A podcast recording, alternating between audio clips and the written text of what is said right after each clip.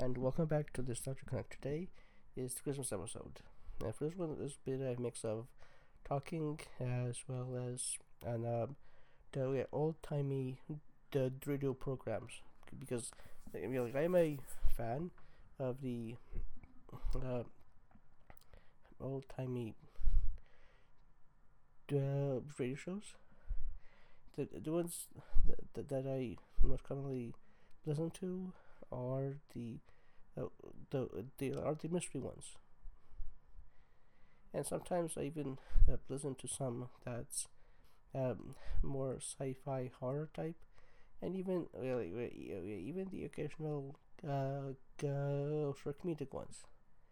And in this context, or this piece, the the one that have been chosen uh, for this is called Fibber, McGee, and Molly. Like this is a program from the 30s to the 60s or later. And uh, and kind of the thing with it is that yeah, like it's uh, uh, yeah, I'm not really sure if it can be fully uh, sort of heard from the the door will be there, but I think I'll uh, mention after it's over. Everyone, you are now listening to WLS, the voice of Prairie Farmer, America's oldest farm paper, Chicago.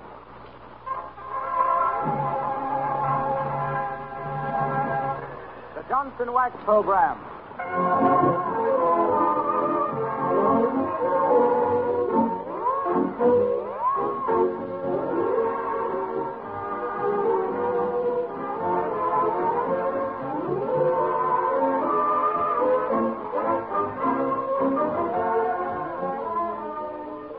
Makers of Johnson's Wax deliver a tippy advertisement of department store delirium and delightful ditties with Rico Marcelli's orchestra, Kay Donna, Claire Baum, and that slightly cuckoo couple of confused customers, Fibber McGee and Molly.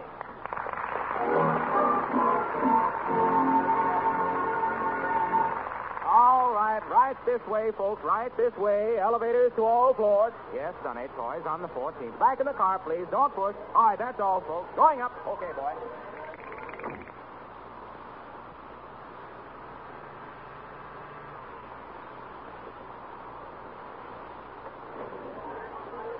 All out here, folks. The 14th floor, Wistful Vista Department Store. Here's where you buy your Johnson wax, your kitchenware and Coppertech, your cigar department, Pure Havana, Marcelli's Orchestra, Kay Donna, Glow Coat, Christmas trees, and holly. Hello there, Fibber. Hi there, Molly. Fountain pens, did I hear you say? And what's Marshmallow going to play? Pens, madam? Try the new Nick Lico while the band plays Liza. Take it, Rico.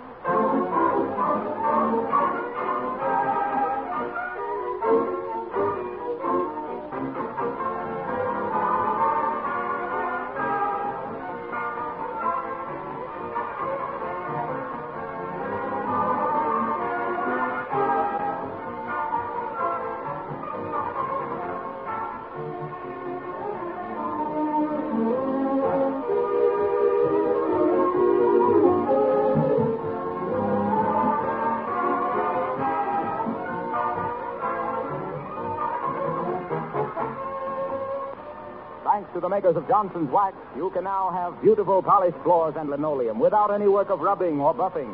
Just try Johnson's Glow Coat, the remarkable liquid floor polish that shines as it dries. Your floors will take on new life and beauty, and your work will be much easier from the day you first use Johnson's Glow Coat.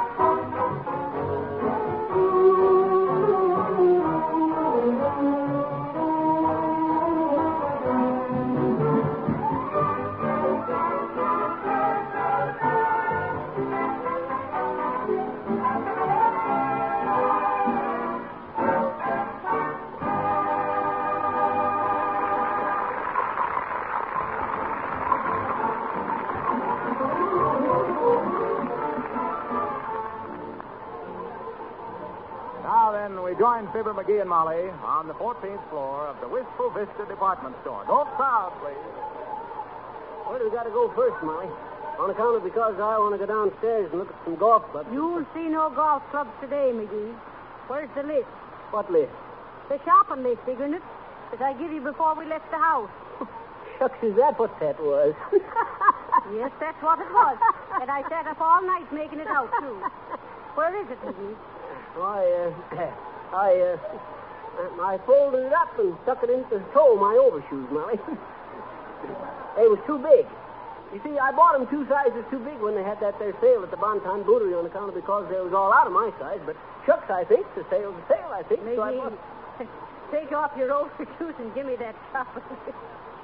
I can't do it, Molly. Why, I ain't got 'em on.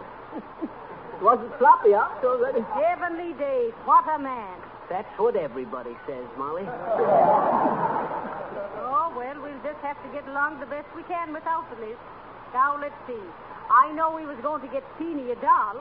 and- Pardon me, can I get by? Well, I'll say so, baby. Any place. McGee, step aside, you're blocking the aisle. Oh, okay. Excuse me, ma'am. Don't mention it. Oh, just a minute, ma'am. Can you tell us where the toy department is? Certainly. Three aisles over to your left. I'm going to buy the little boy a sled. What little boy? Oh, yeah. Hey, come back here. sis. I'll tell you. My, my, you're sure quick on the snappy comeback, McGee. Oh, yes, is he? How do you ever think of him so quick now? Oh, shucks, Molly. What's that noise? That's the rapping counter, Molly. you get it? I says that. Ah, tain't funny, McGee. Okay. Come on now.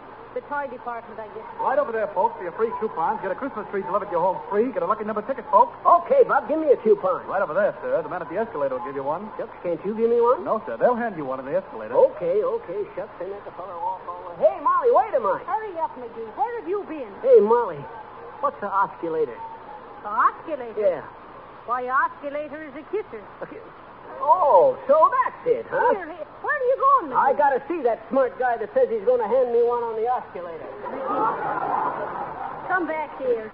He meant the escalator, the moving stairway. Don't be silly. Oh, oh, the escalator. Oh. oh, gee, here's the toy department, Molly. Get a load of them little trains. Ain't them cute? Please don't play with the toys, sir. Let them alone, McGee. Oh, shucks. They seem to be real tender about their locomotives in here. Have you any dolls, ma'am? Oh, yes, madam. What kind of dolls? Japanese, Eskimo, Mae West, and Toplet, Shirley Temple, walking dolls? Oh, no, no, no. Just ordinary dolls. Well, we have some lovely Joan Crawford dolls, madam. No, I want just... And the sweetest Ginger Rogers dolls for only... Hey, Molly, how do you like the drum? Pretty nifty, ain't it? Don't bother me, McGee. Haven't you just a plain mama doll? No, but we have the loveliest Claudette Colbert dolls and... And, and no mama dolls. Well, can you beat it? I'll say I can. Listen. Please, sir, don't handle the toys. Put it down, McGee. But shucks, Molly, you asked me could I beat it, didn't you? Yes, but I... Huh? No, I didn't. I... Oh, never mind. Listen, ma'am. Have you no plain, ordinary doll that says Mama? I'm sorry, madam, but all the dolls this year are the Shirley Temple type or Mae West or the Pink Chocolate or... Heavenly days, McGee, be quiet. I was just trying to see if these here horns was through the pitch. I remember when I played first cornet in Sioux City Silver Saxophone Symphony, I was sitting there one... Oh, for goodness sakes, McGee. Will you go and sit down someplace till I buy me a doll? Okay, okay. But remember, Molly, dolls don't say "mama" anymore. Ain't modern. They say, "How am I doing? Hey, hey." Something like that.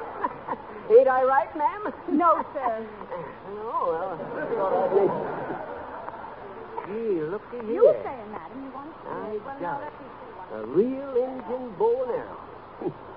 Shucks, I ain't shot one of these here bow and arrows since 40 years ago. Mm-mm. Mm. Real stiff bend to it, too. Now, if that rocking horse over there was an antelope. Oh! Oh! Oh! What happened, sir? What you do now, McGee? I was just going to ask what you do. Uh, Did you got one of them dogs through the counter or something?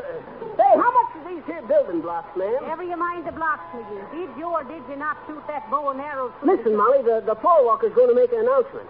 Friends and customers of the Wistful Vista Department Store, Monsignor Marcelli and his toy department troubadours will entertain you with a selection entitled Red Sails in the Sunset. Miss Kay Donna from our sheet music department will sing.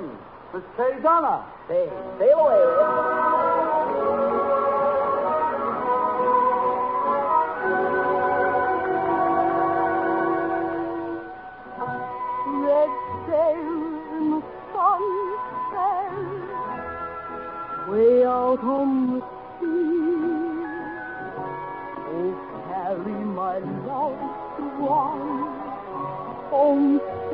me. He sailed at the dawning, all day I've been blue. Red sails in the sunset.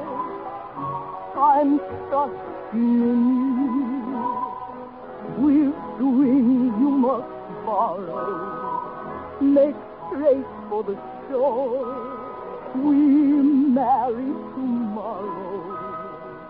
And he goes sailing no more. Red sails in the sunset, way out on the sea. Oh, carry my loved one home safely to me.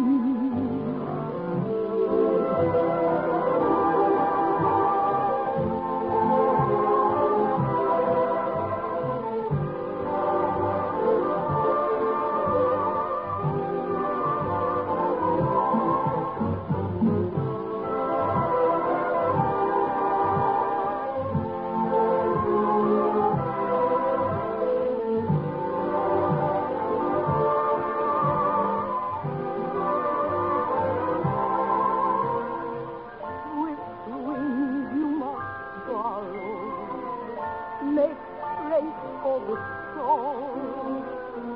We marry tomorrow, and he goes sailing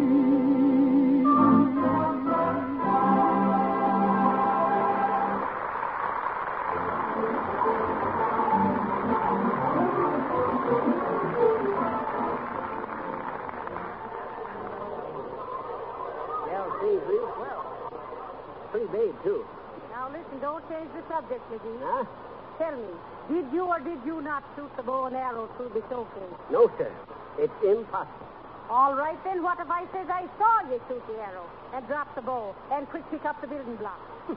Well, I say you was absolutely right, Molly. then why do you say it was impossible? Why, shucks, Molly. You can't shoot a bow and arrow through a showcase. You can shoot an arrow, but you can't shoot a bow. See you march over and pay for that showcase glass. okay, okay. I was going anyway. But hey, look, Molly. By golly. Did you ever see such a big jack in the box as that there? Don't be always changing the subject, McGee. I ain't, but, but just look at this here jack in the box, Molly. Yeah, I'll bet Teeny'd be tickled pink to get one like this here. Keep your hands off of it, McGee. Must experiment with everything in the toy department? Oh, shucks, I just want to see what the dad rather thing looks like when it's open. How in chunk it be open there? There must be a catch to it. Oh, here it is. Hup. Hello, friend. Oh, I know there was a catch to it. well, I certainly am glad you opened the subject, Fibber, because I just wanted to tell you about Johnson's Glow Coat, the remarkable no-rubbing floor polish that makes your floors sparkle and gleam without any work of rubbing or buffing. Now is the time to brighten your floors and kitchen linoleum. They'll shine like new in a few minutes' time if you use Glow Coat. They'll be protected, too, from scuff marks and wear, and they'll stay clean and polished for weeks at a time. You have no idea how much better your floors will look and how much less floor cleaning you'll have to do until you use Johnson's Glow Coat. This fine, no rubbing liquid floor polish is made by the makers of Johnson's Wax. Look for the attractive yellow cap. And now, Fibber, I'd better get back in my box. Uh, will you push this lid down on my head, please? Sure, Harpo. With pleasure. Hey,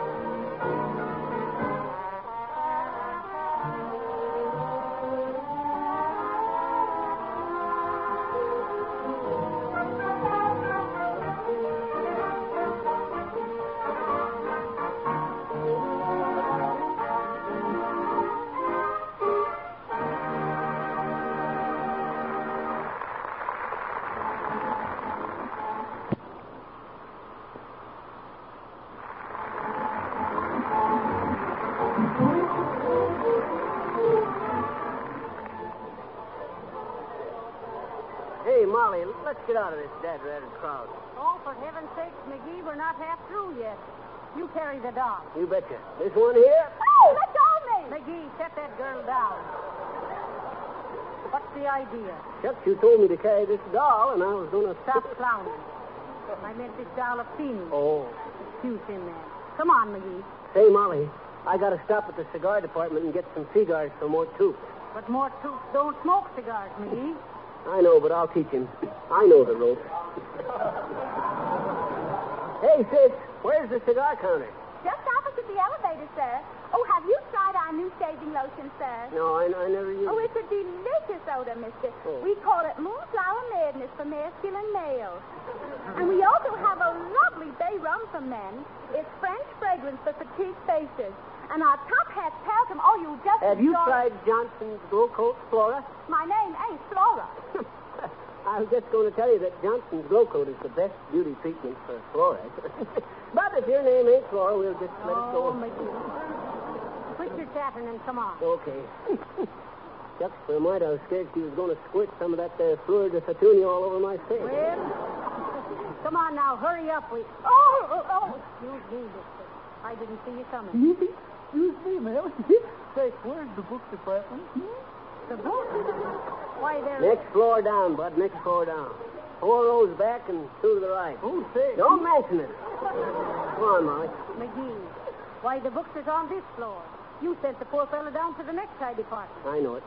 You see, Molly, he had his shopping list in his hand, and all the names was checked off but his father. And when I seen his face, I knowed that anybody that had a son looked like that wasn't smart enough to read a book if he did get one. but even the dumbest folks wears neckties. Pretty quick thinking, if I do say so myself in the city.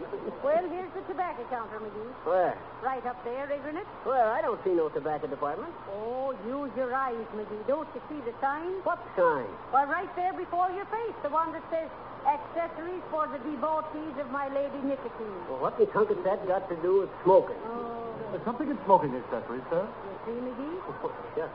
You ought to put some chewing tobacco or a corncob pipe on the counter or something. How's a feller to know that... Carry cigars, mister? Yes, indeed, madam. Yes, indeed. Okay, Bud. Trot 'em out. Yes, sir. Now, here's a very special import, exclusive with us, a clear Cuban cigar in the new Streamline Panatella. Only seven fifty a box. Hmm. Say, them looks good. How many in a box, son? 200? Oh, no, sir. ten cigars. Oh. Ten. Ten cigars for seven bucks and a half? What are they rolled out of gold leaf? How much did you wish to pay, sir? Why, shucks, I was looking for twopers. Twopers. Sure, twopers. Two for nickel. Oh. Oh, I'm afraid, sir, we couldn't accommodate you with an inferior Oh, plan. you'd better get him someplace else. Hey, listen, Bud. Don't tell me nothing about no inferior tobacco. You're talking to old tobacco man. Quit chewing, tobacco man. Now, wait a minute, Molly. Listen, Bud. You know what they used to call me? Tampa McGee, they called me. Tampa McGee, the tip-top tornado of the tobacco trade. Why? I had me the finest tobacco plantation in the whole world, down in Costa Rica. Why, shucks. Never used to ship tobacco FOB like they do now. No, sir. No, sir, they shipped it AM. In the morning. No, ask McGee.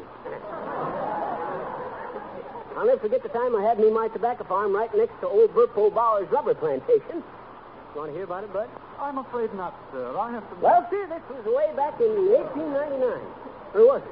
No, it was 1902. Or three. Uh, let's see now. Come to think of it, it was 19... Pretty tobacco pouch you have here, mister. The tan one. Tan. That was it. 1910. well, sir, I had me the finest, strongest, mellowest tobacco anyplace. And old Burpo Bowers, he had the adjoining plantation full of rubber trees. Well, sir, one day during the Hurricane in 1911, the fence blew down between the plantations, and some of his rubber plants got into my tobacco, and some of my tobacco got into his rubber plants.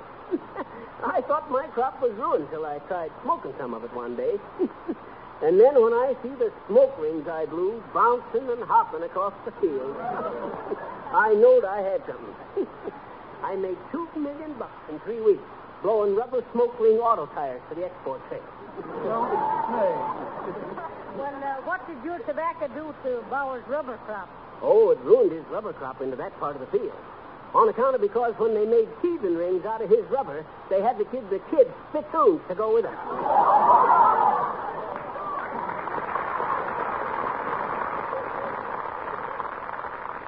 wait a minute, McGee. There's the radio department. I want to price the midget radios.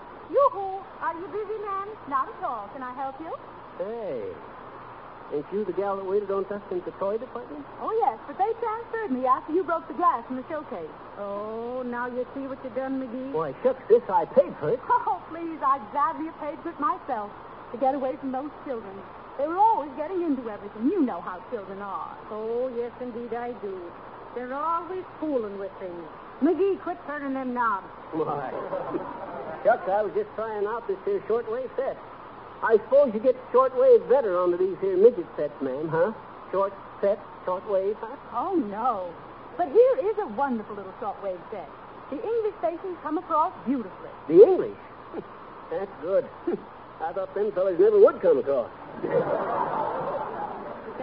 Can you get London on that set, ma'am? Oh, certainly, anytime. Shall I show you? Yes. Uh, listen to this. Uh, I think London is, uh, let me see it, number one two oh. No, one two, just a minute now. Cheerio, everyone. This is that jolly little wireless station, H2O. H2O across the water. Ain't funny, Limey. Nevertheless, we are back on the air again after having a spot of tea, you know. Now, don't buzz off because we have an amazing bit of news for you. As, the, as they say in America, get a burden of this. We have here, we have here in the studio His Lordship Sir Cassian Walnut, who's kindly consented to come down from his dreadful estate, Scrumforded and Park up a sitting of Brown, to give us a bit of advice on the subject. My own Miss McCarthy. Interesting, no, Anne. What, what? Are you ready, Sir Cassian? My, my, isn't it wonderful, McGee? Listen, Molly, I don't want to miss none of it. Uh, speak right into the belly, little gadget, your lordship. Oh, All right there, Algy. Thank you. Friends, I want to urge you to try this easy-to-use, no-rubbing floor polish before the holidays. Once your floors and linoleum are protected with a bright glow coat polish, you won't have to worry about dirt tracks and scuff marks. Soiled spots wipe right off. Why, here's how easy it is to apply glow coat. Just pour a little of this liquid polish onto the clean floor. Then spread it lightly over the surface with a soft cloth or the special glow coat applier. You don't have to rub it in or exert yourself in any way. Glow coat dries in 20 minutes and shines as it dries. making your dull, dingy floors bright as new. By the way, it's very economical, you know, to order Glow Coat in the larger size cans. You save as much as one third by buying the larger sizes. Shucks. Harpo would be where I couldn't say nothing back at him. Shut it off and get something else, sis. Oh, get the music, ma'am, whilst I sit down here and rest me feet. All right, I'll see if I can get France. Or maybe Denmark. Right there, sis. I think that's Russia. And now, folks, a swell little number called You Are My Lucky Star. Marcelli and his men are playing it from the toy department of the Wistful Vista department store. Russia, is it, McGee? You're coming from 150 foot away.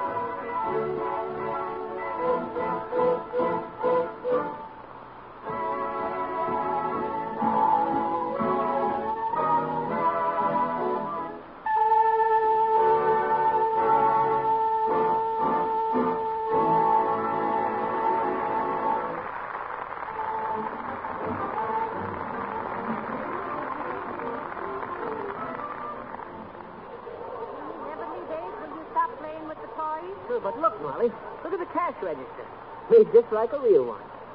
Shucks, what they don't think of these days. Leave it alone, McGee. Oh, let me work it just once, Molly. Hey, Molly, look.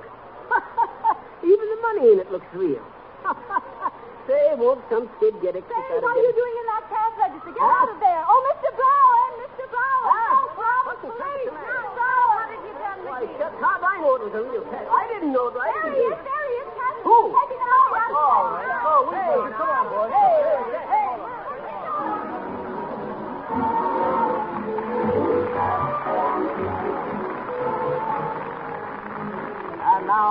special announcement about the Amateur Songwriters Contest now being conducted by Rico Marcelli. If you have an original melody which you think might be made into a popular song, send it to Rico Marcelli in care of the National Broadcasting Company, Chicago. It's not necessary to buy anything in order to enter this contest.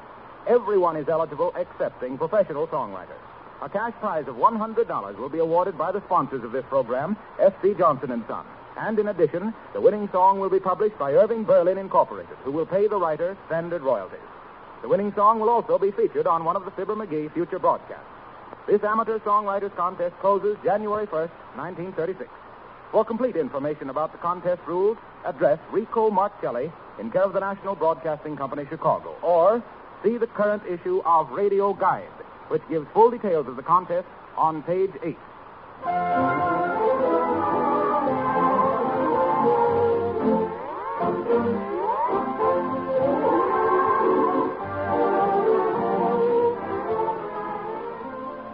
Don't forget to return to Wistful Vista with Fibber and Molly next week at this same hour. They'll take a bridge lesson, they tell us, so listen and see if 13 cards to a hand is really unlucky. Until then, this is the mayor of Chinatown, John Sing Wax, alias Harlow Wilcox. Good night.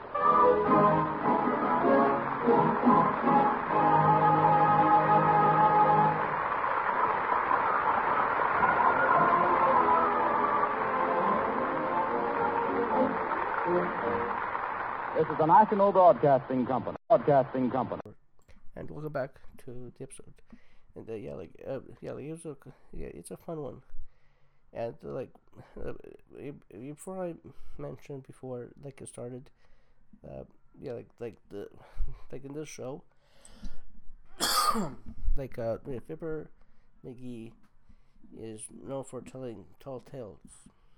Um, his wife, uh, the the uh, the yeah, like his wife like always tries to uh, to, to reel him in, and we also have the, the things like the, the, there are yeah, like there are some side characters that that appear or don't appear or uh, okay okay it uh, depends on the the episode that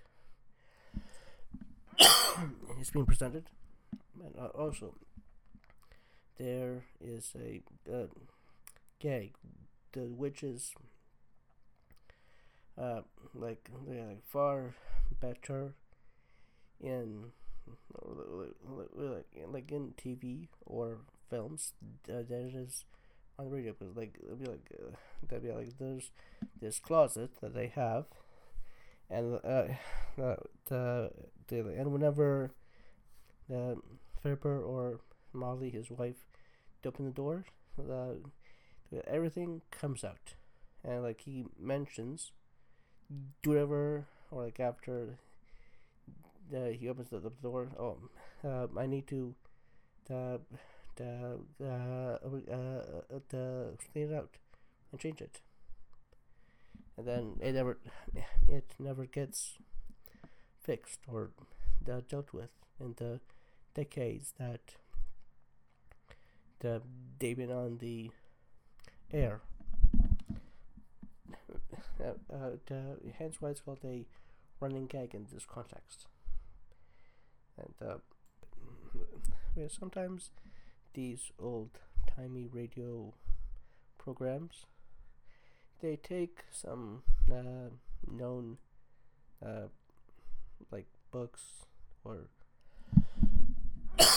uh, stories and they retell it in their the uh, the, uh, in their style. And in they'd be like sometimes they the, sometimes it's just very like kind of a bit uh, blatant blatant in the sense that they're like hey uh, like uh, yeah, uh, kids or yeah like kids who are uh, related to the uh, the the characters, the main characters, or the the uh, the, the main characters ha- uh, have to do the the the, the like do community service because they made an error of some kind or uh, and, and thus they uh, tell this known uh, like a known book story or a Christmas type of thing to uh, children on or near uh, the, this day. And like, uh, uh, uh and this one next the episode uh, is from a is, is from a detective the radio show called Nick Carter and it's like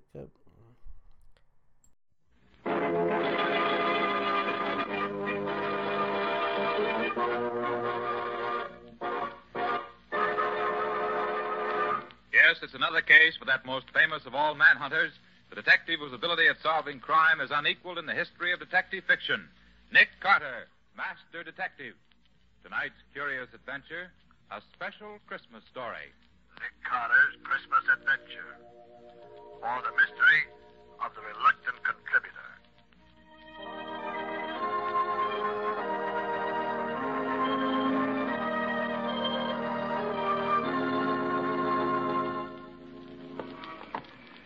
Well, Nick, we've been pretty lucky so far, haven't we? Yes, Scubby, we have. Which is another way of saying that folks are usually willing to contribute to your settlement house Christmas party every year, Nick. You know, Scubby, I was just thinking about this last name on our list. Yeah? Rasper. I don't know him personally. Do you? No, I don't, but somebody must have thought he was rich enough or interested enough in the work to make a substantial contribution. Oh, here's the. Hey, is this. Hey, Nick, what's that address again? 576 Milton Avenue. Yeah. Yes, that's right. And there's his name on the door plate. Well, let's take a look, Scubby. Well, gosh, this doesn't make sense, Nick. A guy with dough doesn't hide away in a place like this. Well, knock on the door anyhow.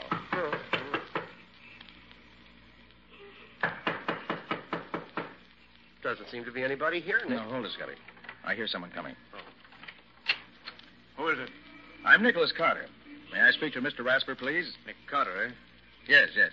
And this is my assistant, Scubby Wilson. How do you do? Uh, you, Mr. Rasper? Yes. Well, come in, come in. It's cold out there. You're letting all the heat out. Oh, beg your pardon. Come on, Scubby. Yeah, I'm in, Nick. I'm in. Well, what was it you wanted? Oh, Mr. Rasper, I've come to see if you would care to make a contribution to my Christmas party fund. I never make contributions. Oh, but you didn't let Nick finish, sir. The fund provides food and extra clothing for the needy and deserving The children. charity department's still working, isn't it? Well, of course, Mr. Rasper, but my object is to provide an inspiration for the young people who are underprivileged. People who haven't got any money are always trying to get it from those who have. Then you aren't interested in seeing that the children of the Lincoln Hall district are helped to a little happiness on Christmas Day? No, I'm not. Christmas is old fashioned. I don't believe in it. It's a waste of money and time. Good day. Oh, well, Mr. Rasper, it's always been a lot of fun for me personally, and I must say that I've always felt better for celebrating it. And I'm inclined to agree with Scubby, Mr. Rasper. Christmas has always been a bright spot in my life, and I feel sure that if you knew the good it has done throughout the world, it'd make you change your mind. Rubbish. Well, in any case, a Merry Christmas to you. Good day to you. Merry Christmas, indeed. It's a lot of nonsense. Come on, Nick. Let's get back to civilization. You know, Scubby, that man's wealthy, no doubt about that. And yet he's soured on Christmas and everything it stands for. you said a mouthful, Dick. You know, Scubby, there must be reason why he thinks that way. And I'd like to find out what it is. Yeah, but you haven't anything to work on, Nick. Oh, no, Scubby, I haven't, not yet. But look here. I can finish up whatever has to be done this afternoon. Suppose you hop down to the newspaper office and go through the files there. There might just be something we could learn about Rasper that way. Okay, Nick, I'll be glad to. Then I'll have Riley check through the files at headquarters. It's a long shot, but something might turn up. Sure, maybe Patsy has run into something while she's been working down at the settlement house. She might know somebody who knows something about Rasper. Yeah, she might have that. I'll ask her about it. Okay. And maybe with all of us working together on it, we may learn why Rasper's so dead set against Christmas. I'd certainly like to find out.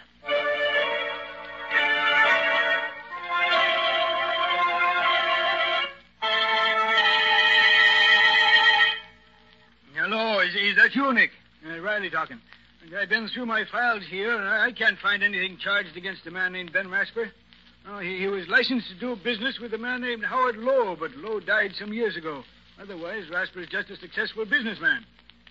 Yeah, that's right. Uh, I'll tell you what, though, Nick. There's an old fellow named Fred Anderson who used to be on the force who knows Rasper. Uh, Sure. Uh, you can find him at uh, Lincoln Hall, where you're giving the party. Uh, he- he's the watchman there now. Okay, Nick. That's all right. Uh, see you tomorrow.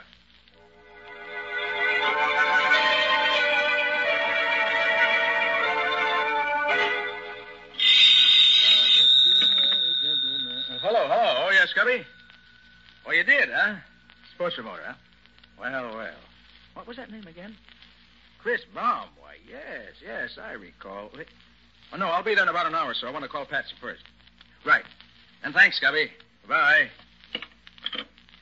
Jingle bells, jingle bells, jingle all the way. Oh, what fun it is to ride in a happy sleigh. Jingle bells, jingle bells, jingle all the way. Oh, what...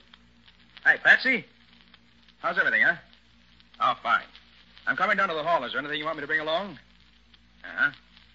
Why, sure, I can do that. But will that be enough, though? Okay.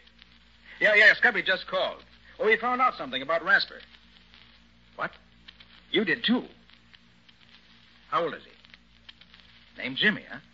And he's coming to our party? Oh, fine, fine, Patsy. Okay, I'll see you in a little while. Bye.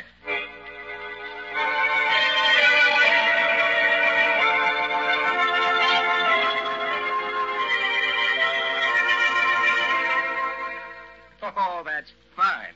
We've collected enough to do this year's party up right. Now let's get organized. Riley, your job will be to get the kids and the needy persons rounded up. Oh, sure, Nick. I'll take care of it. I got your list and the list from the social worker and from the church down there. And there are plenty of others who'll need a lift this year, believe me. I know it, Riley, and I'll depend on you. Scubby, it's your job to see that the tree and decorations and gifts are taken care of. Don't worry, Nick. Decorating is my middle name. I'll make Lincoln Hall look like a million dollars in cash. good boy, good boy. And Patsy, hmm? you'll see to it that there's plenty to eat and drink for the party, so I won't have to worry about that. I'll take care of the bills, and you have the letters of credit the stores gave us. You know how to do that. Sure thing, Nick. I've been through it with you often enough before. I ought to know what you want by this time. Uh, hey, what, what are you going to be doing, Nick? Me? Well, Riley, I'm going to do a little detecting. I'm going to look into those tips you, Patsy, and Scubby gave me about those people who know Ben Rasper. And by the time I'm through, I hope to find out why it is that he hates Christmas the way he does. And then, well, then, maybe I'll be able to do something about it.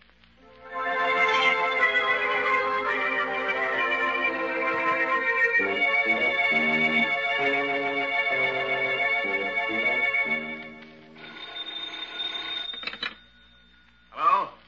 Yes, this is Rasper talking.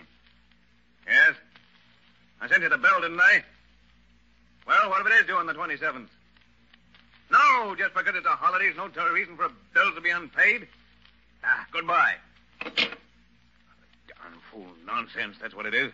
There's a lot of foolish... Still talking big, ain't you, Rasper? Who's there? What do you want? Don't you remember me, Rasper? No, I don't remember you. Who are you? They used to call me the Kid. Chris the Kid. Chris. Sometimes known as the Human Flash. Chris, you. Oh. Well? It's been a long time, Rasper, hasn't it? Uh, how'd you find me? Who sent you here? A fellow named Nick Carter told me I'd find you here in your office, even if it is Christmas Eve. Nick Carter? Oh, yes. Wanted me to give him some money for some fool party. Oh, for the party at Lincoln Hall, I guess. He's never asked me for anything.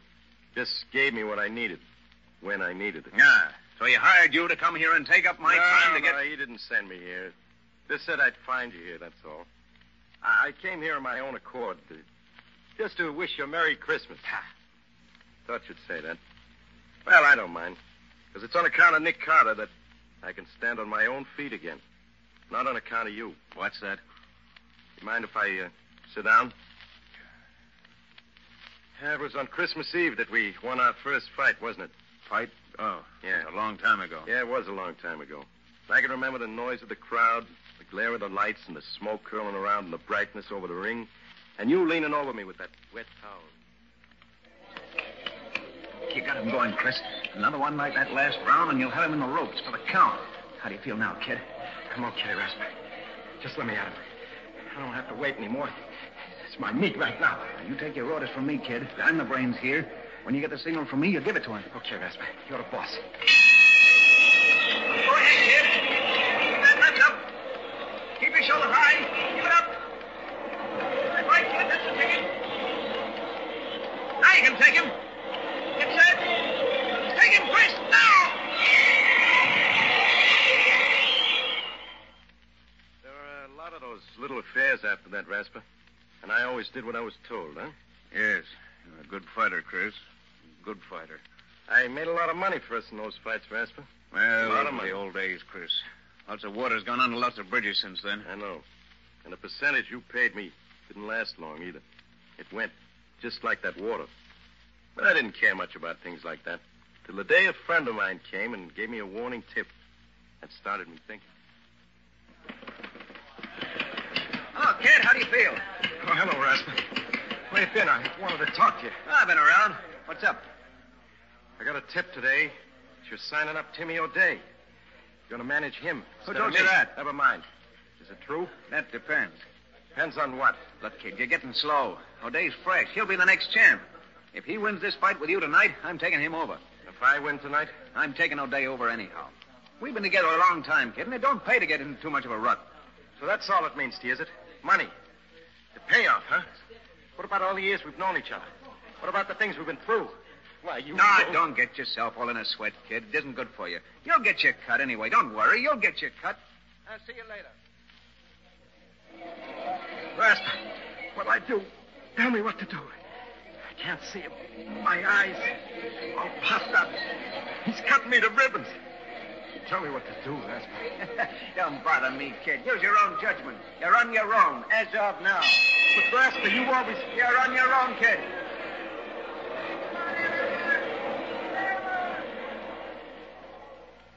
I can still see it sitting there in the ring corner, laughing at me. But that was the last thing I saw for a long time. O'Day saw to that. You must have coached him pretty thorough about my style. And then you really cashed in. Well, I haven't got much myself, but I'm still able to wish you a Merry Christmas, Rasper. Although I don't think you'll ever have one. Chris, I... Well, I got some things to do, Rasper. Carter asked me to pick up some things for the party at Lincoln Hall tomorrow. We always have a swell time at Carter's Christmas parties. Too bad you can't enjoy anything like that anymore. Well, as I said before, Rasper, Merry Christmas.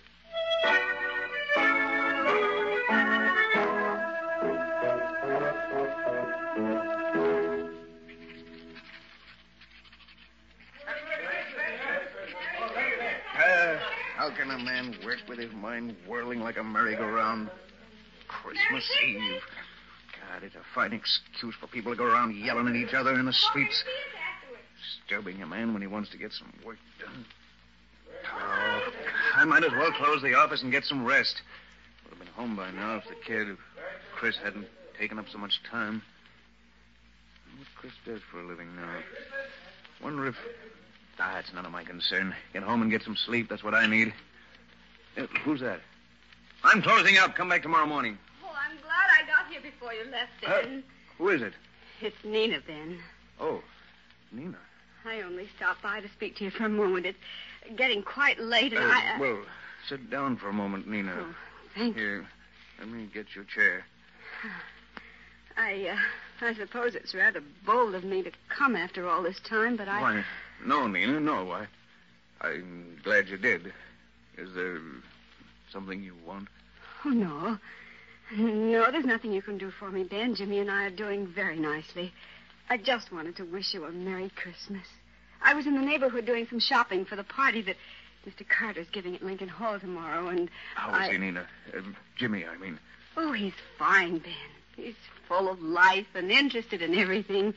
He has a good head on his shoulders, and he's very handsome, too. Oh, that's fine. Just fine. Uh, you're looking a little tired, Ben.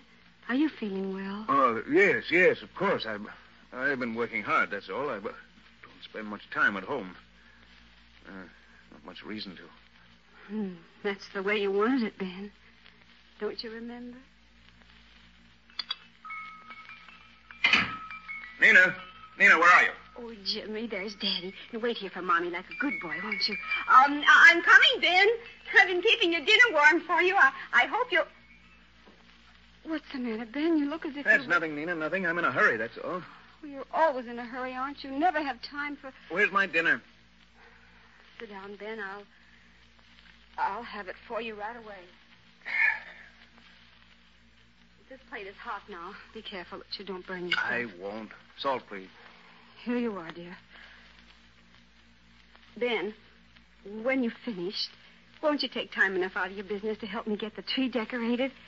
I know Jimmy's too young to know much about it, but I'd love to have his Christmas all ready for him in the morning. Look, I'll, I'll put him to sleep right away, and then we can start. See, I, have some holly and mistletoe for the fireplace, and, and, and some I ribbon won't to have drape time for the... that, Nina. But, Ben, it's Christmas Eve. Surely you I have have time- to get back to the office. I'm putting on a championship match for O'Day in January, and the things have gone haywire. Something that can't wait till tomorrow. I have to get it organized right away, that's all. Ben, this is Christmas Eve. Tomorrow will be Jimmy's first Christmas.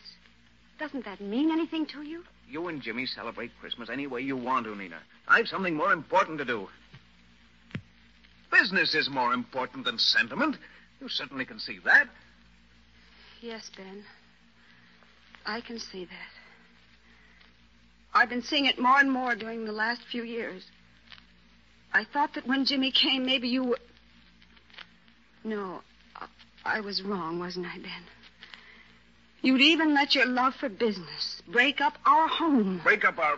Oh, don't be melodramatic, Nina. I'm not being melodramatic, Ben. I'm. I'm trying to be very calm and quiet about it. I've had a lot of time to think, when I've sat alone here night after night. And those days on end when you've been away, attending to your business. And what has come out of all this thinking you've done? Just this, Ben. I'm not going on any longer. Either you belong to your family, or your family will get along without you. I have to rush, Nina. Uh, good night. Not good night, Ben. It's good. Goodbye. Jimmy and I are leaving tonight. Look, I haven't time to talk about it with you now, Lena. Uh, oh, uh, by the way, this will probably take most of the night. Good night. Goodbye, Ben, and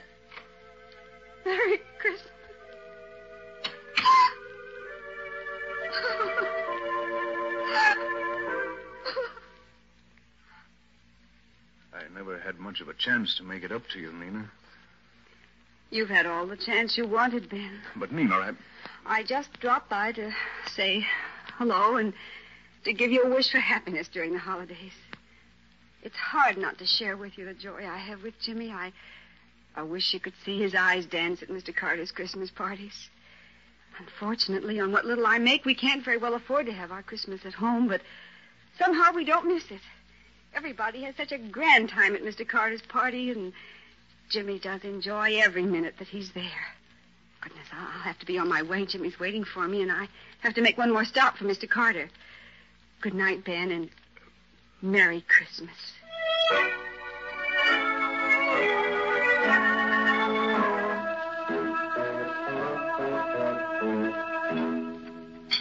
Ah, this stuff doesn't taste like anything. Nothing at all. Understand what's got into me. It's good food, fixed the same as it always is. It just doesn't taste right, that's all. What's that? Someone at the door this time of the night? I'm coming, I'm coming.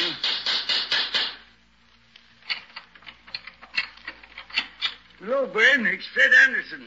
Uh, glad I found you at home. I'm always at home this time of night. Yes, yes, I suppose you are, Ben. Uh, can I come in? Of course. I brought your package, Ben. Nick Carter sent me around with it. Said you'd probably be here alone tomorrow, and he'd like you to have it. Carter? What's Carter sending me? You might open it and see, Ben. I'm no mind reader. There's any reason why Carter would want to.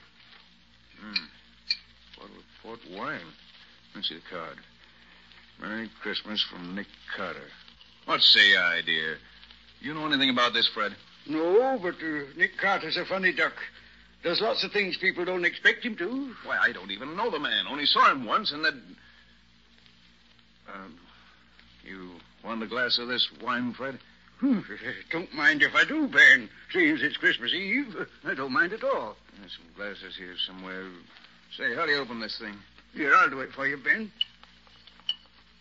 Yeah, that does it. Now, go ahead, you open it. Eh? Oh, yes, all right.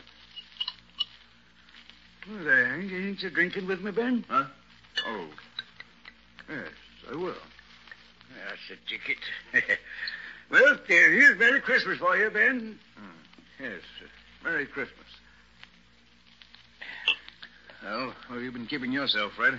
Oh, I've been sort of working around Lincoln Hall since I was retired from the force. I see. You know, while I was coming here tonight, I was thinking about those old days when I walked a beat. Funny, most folks call them the good old days, but I don't. You did all right in those times, didn't you? Oh, sure, I got along. I was just thinking about the different attitudes folks have nowadays toward being given a hand. They appreciate it more, it seems to me. Charity's still charity, Fred. That hasn't changed. Uh, guess it's all in the point of view, Ben. I guess you haven't changed with the times. That night I met you near the bridge. I was sure you were going to see that you were headed in the wrong direction and wake up in time. Remember that night, Ben? It was Christmas Eve. You'd just come from the arena. They'd handed you your walking papers because you'd let them down cold. Merry Christmas, officer. Oh, Merry Christmas to you, sir. Well, uh, uh, what you doing out on a night like this, Ben? I thought you'd be up at the arena getting the New Year's fights lined up. What? Oh, it's you, Anderson. No, I'm not at the arena anymore. That's so. What happened? Uh, they decided tonight they'd rather have Davis take over my job. Fine Christmas present that is. Well, uh, that's tough news, Ben. What you going to do now? I don't know. I can't seem to think straight. Oh, that's a crazy way for a man like you to talk. On a Christmas Eve, too? Christmas Eve. That's never been anything but a jinx to me. First, I get stuck with that no good fighter all day. Then Nina leaves me and takes my son with her. And now Irina throws me out. Well, uh, maybe you better stop and find out what it is you're doing wrong, Ben. Maybe you're the one that's to blame, not Christmas Eve. Ah, they all take advantage of me. I made all the money I could for them, but I'm not going to do it anymore. Take it easy, Ben. Take it easy. You better go home and think it over. I have thought it over, Fred, and I know what the answer is. I'm going to make money for myself and nobody else. I'll show these people. I'll make so much money they'll come crawling to me on their knees. I won't have to ask for anybody's sympathy. You don't pay to think like that, Ben. You'll regret it. Now, look. I know that Phil Boynton, who runs the shoe store down on Elm Street, is looking for a man to buy in with him. Why don't Me you... work in a shoe store? Not in your life, Fred. I'm going after the big money. Big money. That's the only thing people understand, and I'm going to get it. Well, now you got it, Ben. You're one of the richest men in town. And what's it got you? Why, I don't know. Ben, it's too bad you don't get around and see what nice people there are in the world. People like this Carter fella, for instance. Uh, does a man good to know people like him. Makes you feel there really is a Santa Claus to see him bring the smiles to the kids' faces at those parties he gives down at Lincoln Hall. Oh, well, I'll be getting back there now, Ben. I've got a big day tomorrow. I'm not as young as I used to be. well, Merry Christmas to you, Ben. I'll tell Nina I saw you. She'll be at the party tomorrow with young Jimmy. Good night, Ben.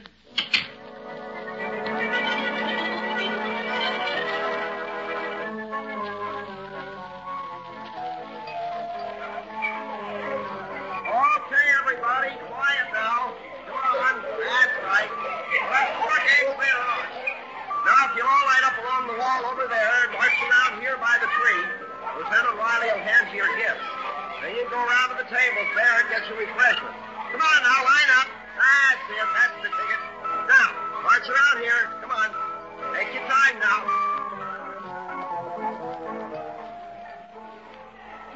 Well, Patsy, how's it going? Oh, Nick, it's wonderful. Oh. They're having a grand time. Oh, that's fine, Patsy.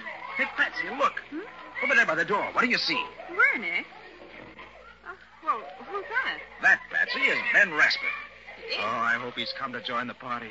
For heaven's sake, so that's the man I've heard so much about. Well, he looks scared to death, Nick. Look, Patsy, will you go over and make him welcome? Of course, Nick. Good.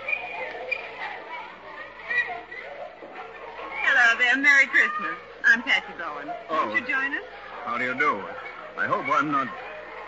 Do you mind if I just watch? Well, of course not. Come right I wanted to thank Mr. Carter for the gift he sent, and I. Nick's right over there near the tree. Come along. Uh, children seem to be enjoying themselves, don't they? They certainly do. There's Lieutenant Riley handing out the gifts there. And Scubby Wilson with him, standing next to Mr. Uh, Carter. yes, I met Mr. Wilson. Just look at Lieutenant Riley. He's having as much fun as the children. So I see. Oh, there's a nice looking boy there, Miss. Uh, who. I mean, what's his name? Where? Uh, that one over there. Oh, that's Jimmy. He's a nice boy. His mother was a big help to me in getting the refreshments ready.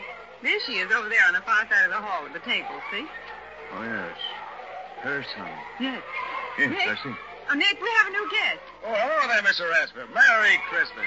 I'm glad you could join us. Uh, thank you, Mr. Carter. I, I came to express my appreciation for the gift you sent me. I, I hardly know how Think to... nothing of it, Mr. Rasper. Your being here is thanks enough for me.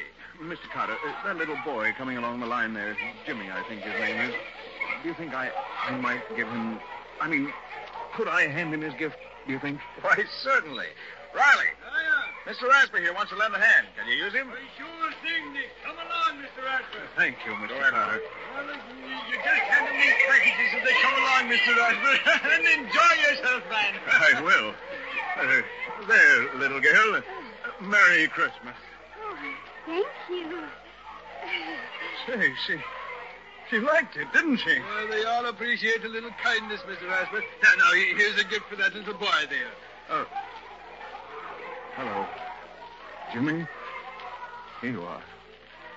And a Merry Christmas, son.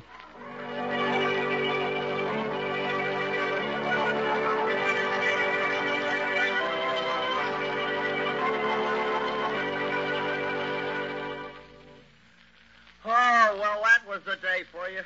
Gosh, I haven't had so much fun since last year. Uh, you played those games harder than any two kids in the bench, Scubby. Yeah, and lost practically every time.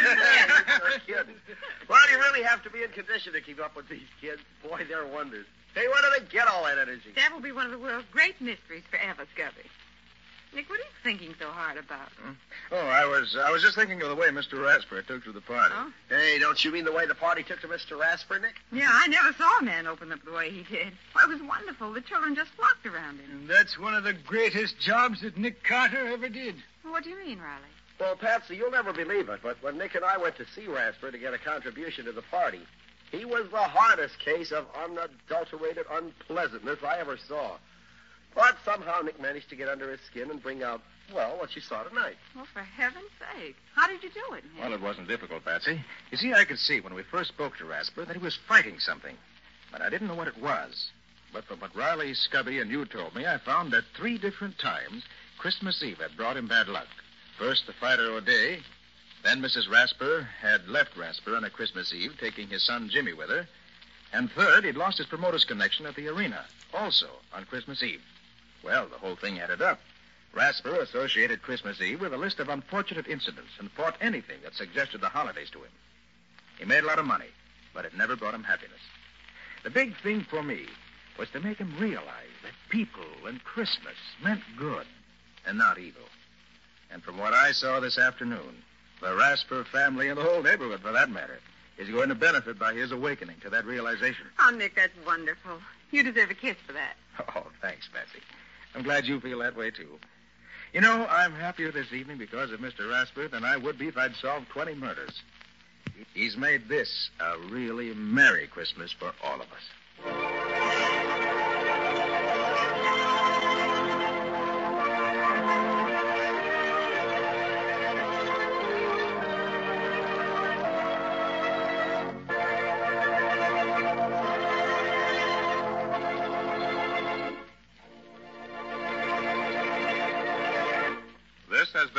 The strange adventures of Nick Carter, Master Detective, which are brought to you regularly at this time by WOR Mutual.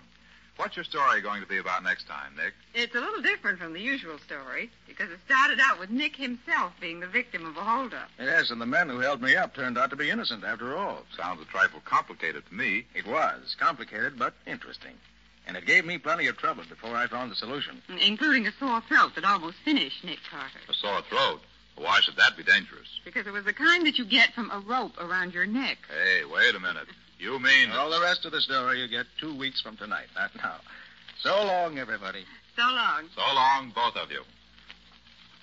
In the strange adventure you have just heard, Nick Carter was impersonated by Lon Clark, Patsy by Helen Choate, and Scubby by John Kane.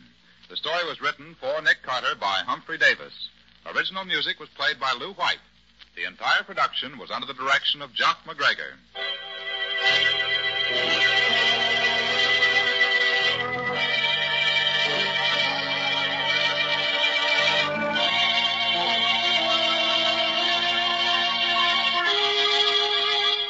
Two weeks from tonight, at the same time, listen to another curious experience of Nick Carter entitled The Double Disguise.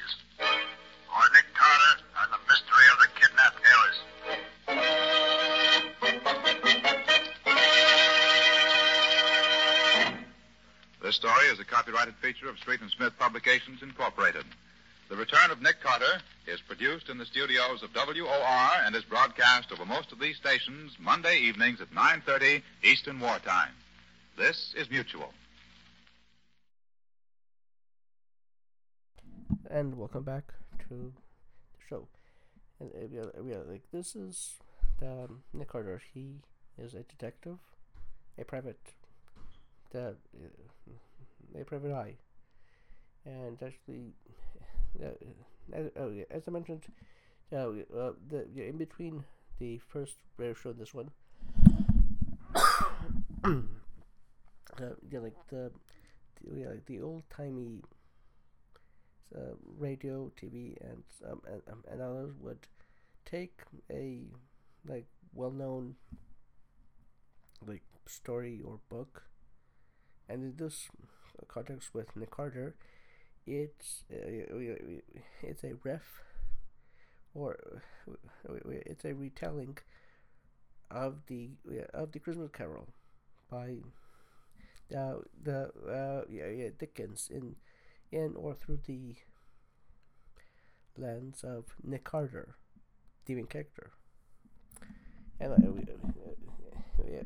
and he kind of plays the the ghost who takes the guy on a the, the journey of self journey of self discovery. yeah, like this. Yeah, like like uh, like I, yeah, I probably would not have the time, or this would be like dozens, hundreds of hours long because like they. Uh, uh, for me, I actually found these two episodes on uh, on the Internet Archive. Uh, yes, and know, copyright is to the people who uploaded these episodes. Uh, so, so, so no, yes, so no, so no infringement, copyright, or payments from this is intended for me, but it's more to like uh, uh, uh, have a the special type of episode on the Christmas day, and and like yeah, like this like the.